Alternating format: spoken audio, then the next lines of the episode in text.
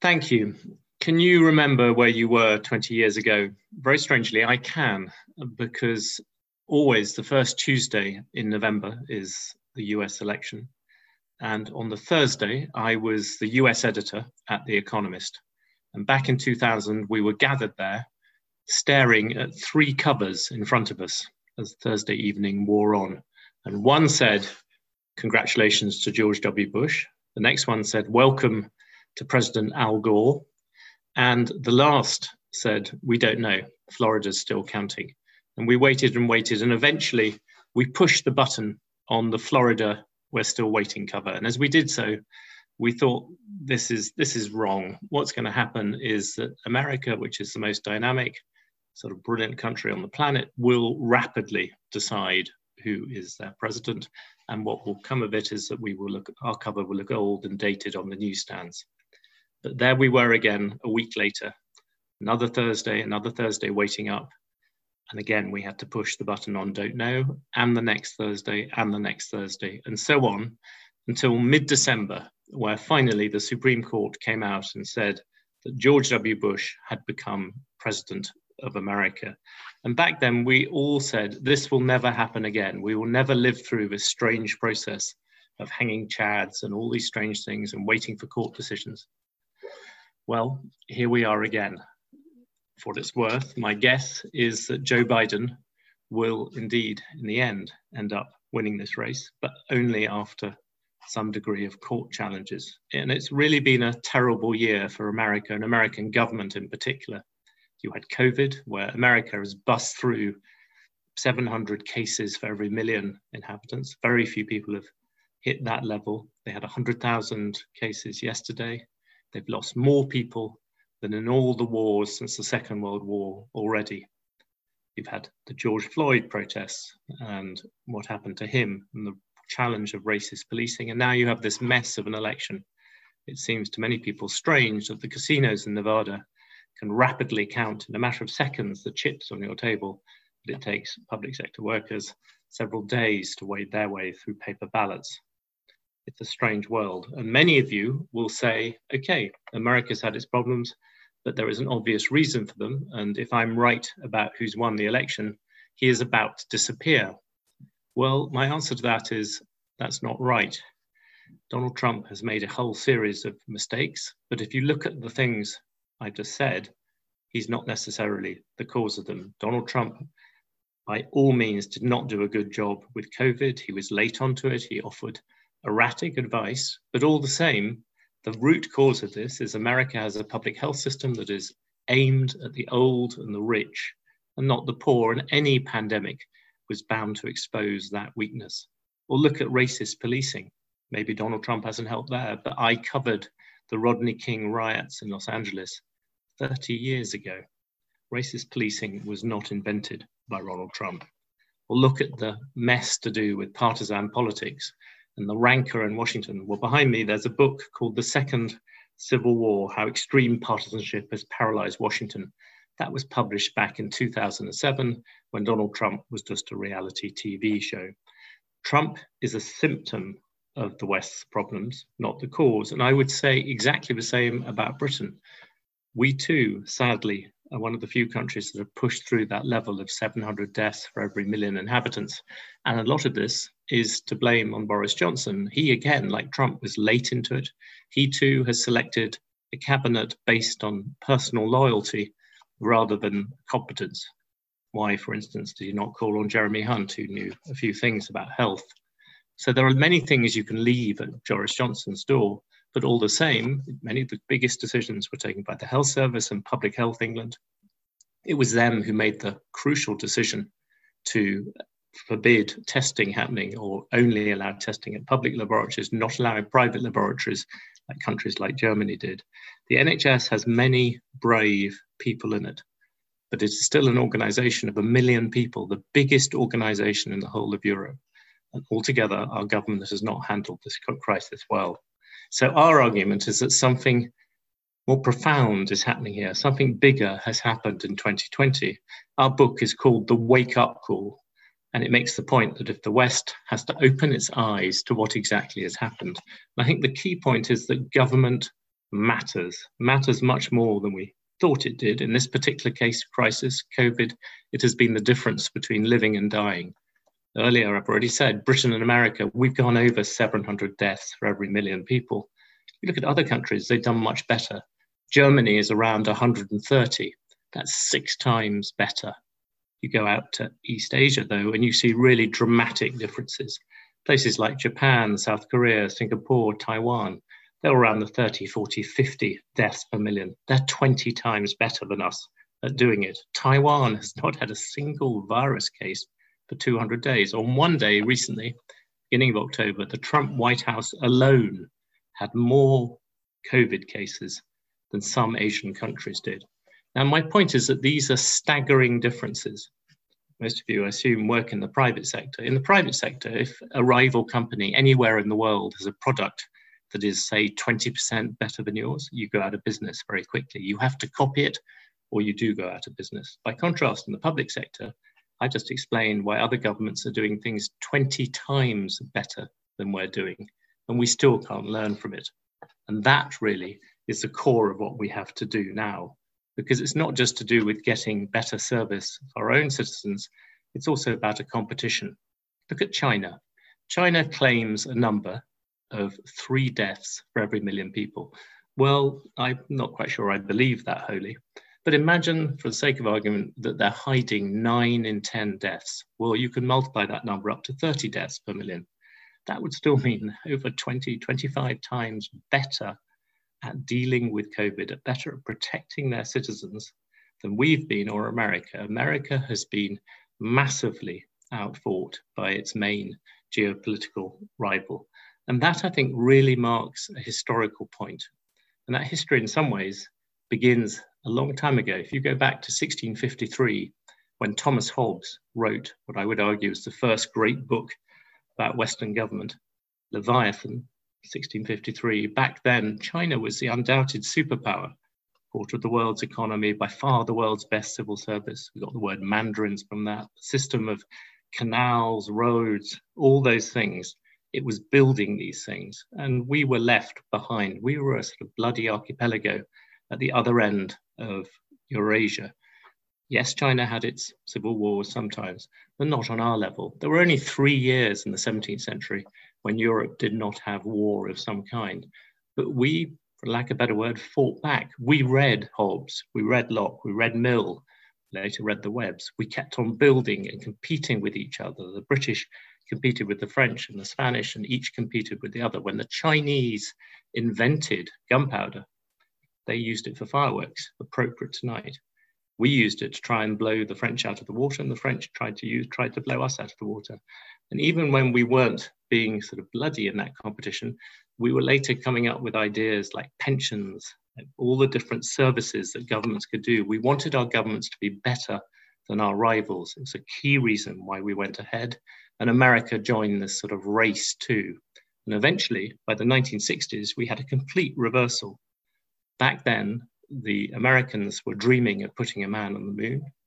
In contrast, the Chinese, millions of them were dying of starvation the West had won the battle for government. And ever since then, a new pattern has emerged. On the one hand, in the West, you look back at the 1960s, it was the last time when the public sector and the private sector offered the same kind of salaries. It's the last time when we really trusted government. In America, three quarters of Americans in the 1960s trusted Washington to do the right thing. Now it's a slither of that proportion. It's the last time that the elite, I would argue, the best and the brightest, went to Washington and Westminster. Ever since then, that has stopped. We've had successes. I'm not going to deny that. We won the Cold War. There was what Reagan and Thatcher did. There's been some things have gone, have been interesting, have been part of that race for government. But on the whole, what has happened is that government has got much bigger without getting much better. It's trusted far less. It feels overwrought. Go and look at what's happening in Asia by contrast and they have been moving in a much more interesting direction. It began, we would argue, in Singapore. There, Lee Kuan Yew somewhat controversial figure, still set about using ideas that had been invested, invented in the, in the West to try and turn Singapore into a more efficient government. And he focused on the services being good. So therefore, if you are at the top of the uh, civil service, you get in you you get in Singapore, you get paid a million dollars uh, a year. By contrast, if you're a bad teacher, you get thrown out. Whereas in the West, we have this rather awkward difference with, on the one hand, the right tending to think the only answer to do with government is to make it smaller and smaller and smaller to the point it can be drowned in a bathtub, as one Republican commentator put it. In America, on the other side, the left is unwilling to reform the public sector because of its ties with the public sector unions. Places in Asia, they have seen what Lee Kuan Yew did and they've copied it. This is the system that South Korea, it's a system that Taiwan, all these people, and now China are beginning to copy it. And you can see it in the rankings. You can see it when you look at who comes top of the, uh, the various rankings that show who has the best schools in the world, longest life expectancy, most efficient health services, the newest infrastructure, the smartest airports, they're all coming from one particular area of the world, and it is not us. So I would submit that what has happened with COVID is not a fluke. It's a bit like an examination. COVID was like this test suddenly given to governments across the world. And like most surprise tests, in some cases, some people uh, managed to sort of do well. You look at Greece, unexpectedly, very successful, probably because they had a very good prime minister. By contrast, on the whole, though, most of the people you would expect to do well when it came to a governmental challenge, they're the ones who did do well. They're the ones in Asia, and the ones who have not paid any attention to government, like us, are the ones which have got left behind. So, what do we do about this? I think it is incredibly important when people look back at this year, they will not care that much about this election. They will not, forgive me, care that much about Brexit if they think that Asia has, this is the year when Asia went past the West, that they will think is the most important thing about 2020. And that will only happen if we don't wake up. So, what should we do? Let's get rid of a couple of bad ideas about how we could wake up. One is simply to get more autocratic. You can see why people jump to this conclusion. They look at the way that the world's most famous autocracy, China, has done much better than the world's most famous democracy, the United States, and they assume that autocracy is part of the answer. It isn't. Most autocracies have done very badly at this. Look at Russia. You wouldn't have wanted to be there during COVID. You wouldn't have wanted to be in Iran either, and you certainly wouldn't have wanted to be in North Korea. By contrast, it's places like East Asian democracies I mentioned, it's places like New Zealand, it's places like Germany and Australia that you would want to be when this happened. And really, we must get out of our heads that it's just an answer about doing it in a stricter way. Look at Seoul, the capital of South Korea, look at London, and look at New York. They're three huge cities. Seoul is actually a little bit bigger than London or New York. Look at the casualties from COVID. In London, it's 6,000. In America, New York, it's 25,000. In Seoul, it's 50 to 60 people. And Seoul is not a uniform place. It is the home of Parasite that won the Oscar this year. It's the home of many of the world's biggest nightclubs. It's the home of K-pop. It's a big sprawling city with subways, with the whole caboodle of modern citydom. They just did it by getting things like test and trace rate. So the answer is not autocracy. It's just competence, understanding it. The second false answer, I think, is just simply to make government bigger. You hear that quite a lot on the left at the moment. Spend more money. Well, in some cases, that's justified, but in most, it's not. If you look at the history of governments, as I said, since the 1960s, it's been a very clear path. The West has kept on making government bigger without making it better. The people on the other side, on in Asia, what they've focused on doing is making governments smarter. So, what are we going to do about this? I think the main answer is just simply to copy what works. That's what people do in the private sector. It's what we should do in the public sector. And in the Wake Up Call, our book, we invent a fictional president and we give him the job that maybe Joe Biden will soon have, which is to reform America. Now, we could have used a composite, say, of Jacinda Ardern from New Zealand and Angela Merkel from Germany, but actually we reach back into the 19th century because that was the last time when there was a real attempt to cleanse government and to target it more fully towards those who needed it. We pulled William Gladstone, um, the, the, the four times Prime Minister of Britain, and Abraham Lincoln from America, and we pushed them together into one Frankenstein monster called President Bill Lincoln. And we set him the task of trying to reform America. We're trying to direct American government to where it's needed and getting rid of all the corruption and boondoggles for the rich. And we set him only one parameter. We said that President Bill Lincoln cannot, can only use what works elsewhere. He can't invent something new. He simply has to copy what is good elsewhere. We come up with a list of a dozen things that you could do in the America that would transform it. Some of them push us to the left. For instance, we would definitely introduce healthcare cover for all. We would do it not by copying the British model, but by copying the German, the Canadian, or the Singaporean, because we think that offers better value. And we argue for this national health service of a sort because we think, firstly, it's morally right. We think it's wrong that people should live in such anxiety. But secondly, we think it would actually save America money. If you look at American healthcare, the dirty secret is American public healthcare, leave aside the billions it spends on private healthcare, public healthcare is more expensive per head than supposedly socialist Sweden. It's such a muddle, it's such a mess that they spend a lot of money unnecessarily.